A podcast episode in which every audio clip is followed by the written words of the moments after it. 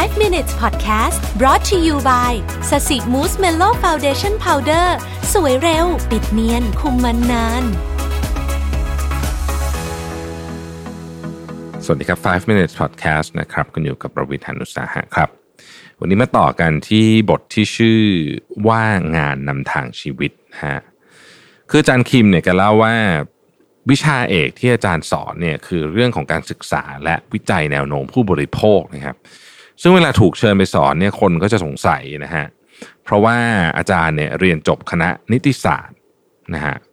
และคณะบริหารธุรกิจนะฮะทำไมถึงมาสอนวิจัยวิวิวิชาวิจัยแนวโน้มการบริโภคนะครับ อาจารย์ก็เลยบอกว่างั้นขอเล่าเรื่องตัวเองให้ฟังหน่อยแล้วกันนะฮะบทนี้ผมอ่านเนื้อหาในบทเยอะเพราะว่ามันค่อนข้างจะมีดีเทลที่น่าสนใจนะฮะอาจารย์บอกว่าก่อนอื่นต้องบอกว่า ไม่ได้ตั้งใจจะโอ้อวดอะไรนะแค่อยากจะเล่าอาชีพอาชีพการงานให้ฟังนะกันว่าไออาชีพที่อาจารย์ทำอยู่เนี่ยมันมาเป็นมาอย่างไงนะฮะสมัยเป็นนักศึกษาเนี่ยอาจารย์ไม่เคยคิดที่จะเรียนต่อด้านงานวิจัยผู้บริโภคเลยนะครับรู้สึกว่าเป็นวิชาที่ให้ความสำคัญกับวันพรุ่งนี้มากกว่าวันนี้นะครับ ให้ความสนใจกับผู้อื่นมากกว่าตัวเองนะครับ ซึ่งตอนนั้นไม่ใช่สิ่งที่อาจารย์อยากได้นะ แต่ว่าท้ายที่สุดนะ อาจารย์เขาบอกว่าเออโชคชะตามันก็นำพาให้มันกลับกลายมาเป็นงานได้นะครับ อาจารย์คิมเนี่ยจบปริญญาตรีสาขานิติศาสตร์นะครับ อันที่จริงแล้วอาจารย์ก็ไม่ได้อยากจะเป็นทนายความหรือว่าผู้พิพากษานะฮะแต่เพราะว่าตอนเรียนอยู่มัธยม6เนี่ยคณะนิติศาสตร์เนี่ยเป็นคณะที่มีคะแนนสอบเข้าสูงสุดนะฮะคุณพ่อคุณแม่ของอาจารย์เนี่ยก็เลยปรึกษากันแล้วก็บอกว่าเออให้เลือกเข้าคณะนี้ละกันนะครับ คนที่ได้คะแนนสูงแม้มีโอกาสเลือกคณะ ที่อยากเรียนได้ก่อน แต่ก็จะรู้สึกเสียดายคะแนนสอบที่อุตสาห์ทำได้ดี จึงต้องเลือกมหาวิทยาลัยชื่อดัง และคณะที่คนส่วนใหญ่อยากเรียน เพราะเป็นคะแนนสูงนะฮะอันนี้นี่ก็สะท้อนสังคมวัฒนธรรมเกาหลีพอสมควรนะฮะจริงๆเมืองไทยผมว่าก็มีความใกล้เคียงประเด็นนี้อยู่เหมือนกันอาจจะไม่เข้มข้นเท่านะครับถ้าใครอยากดูเรื่องนี้อย่างลึกซึ้งแนะนำให้ดูซีรีส์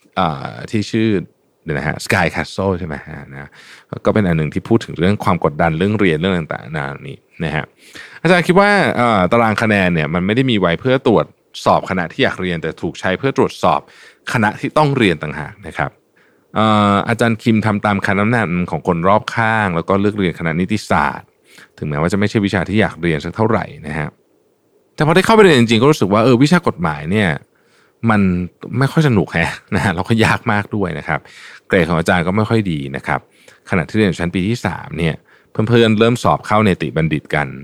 แต่ตัวอาจารย์เองไม่ได้อยากเป็นผู้พิพากษาเหมือนคนอื่นนะครับแล้วก็ไม่ได้ชอบวิชากฎหมายเป็นทุนเดิมอยู่แล้ว วันๆจึงเอาแต่กินเหล้าแล้วก็ใช้ชีวิตเสพเพลนะฮะพอขึ้นชั้นปีที่4เนี่ยเริ่มสนใจศาสตร์ของการบริหาร แล้วคิดว่า การสร้างนโยบายเพื่อดูแลให้ประชาชนมีสภาพความเป็นอยู่ที่ดีขึ้น น่าสนุกกว่าอยู่บนบันลังผู้พิพากษา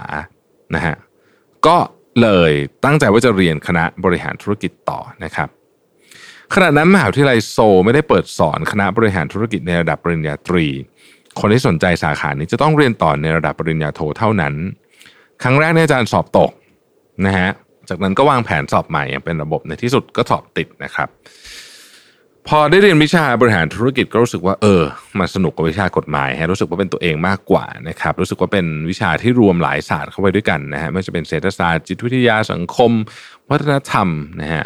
ต่างๆนานาการสอบก็แตกต่างโดยสิ้นเชิงนะครับ บางทีเนี่ยวิชาบริหารเนี่ยนะฮะต่อให้เตรียมอ่านหนังสือมาแค่ไหน บางทีก็สอบตกได้เหมือนกันนะครับ ทุกครั้งที่หดหู่และท้อใจจนอยากจะเลิกสอบ ท้ายที่สุดก็มีพลังผลักดันอยากให้เรียนต่อ เพราะมันเหมือนเป็นเส้นทางชีวิตที่เลือกเอง ยังไงชอบกลนะฮะ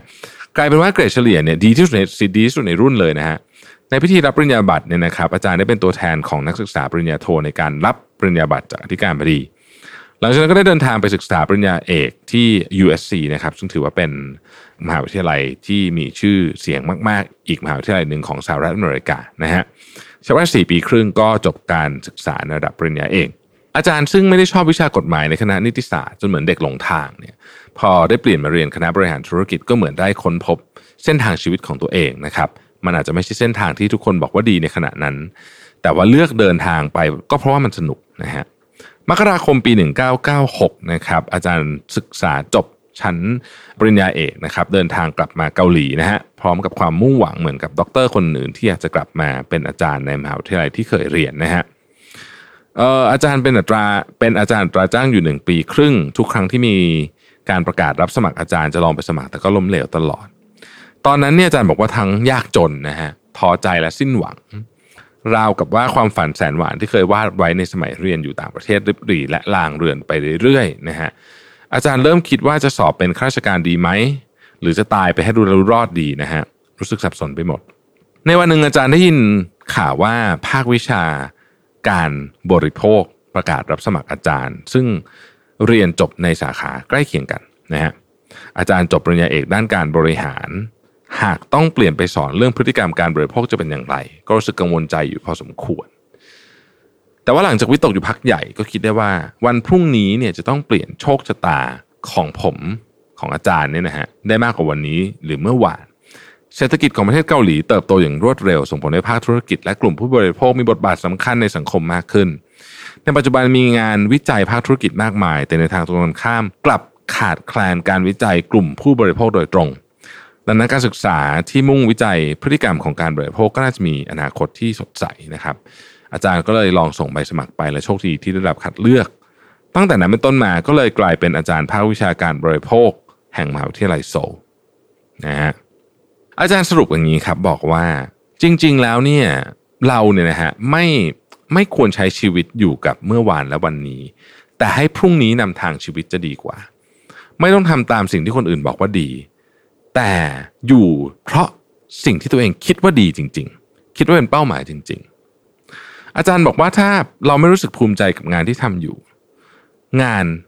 มันก็จะไม่ได้มอบชีวิตให้กับเรา จงคิดเสมอว่าจะต้องข้ามตัวเองตอนเนี้ยไปให้ได้ อย่าพึงพอใจกับอะไรก็ตาม ที่เรารู้สึกว่า เออ มันเป็นแค่ เรียกว่าพอประมาณ จงค้นหาพลังที่ซ่อนอยู่จงสร้างโลกใบใหม่ด้วยตัวคุณเอง อย่าให้กระแสสังคมนำพาตัวคุณมากนัก ชีวิตเรายังยาวไกลมากกว่าที่คิด ถ้าต้องใช้ชีวิตซ้ำๆวนเวียนเหมือนวัฏจักรแห่งสายพาน คุณจะไม่รู้สึกสนุกกับชีวิตเลย จงจำไว้ว่าหากลูกเจี๊ยบกระเทาะเปลือกไข่ของตัวเองจนแตกมันจะมีชีวิตรอด แต่ถ้ามันถูกคนอื่นทำให้เปลือกไข่แตกก่อน มันจะกลายเป็นอาหารอันโอชะของสัตว์ชนิดอื่น ดังนั้นจงหางานของตัวเอง ให้เจอและจงใช้พรุ่งนี้ ไม่ใช่วันนี้ไม่ใช่อดีต แต่เป็นพรุ่งนี้ในการนำทางชีวิต ขอบคุณที่ติดตาม 5 Minutes ครับ สวัสดีครับ 5 minutes podcast presented by แป้งพับสสิมูสเมนโล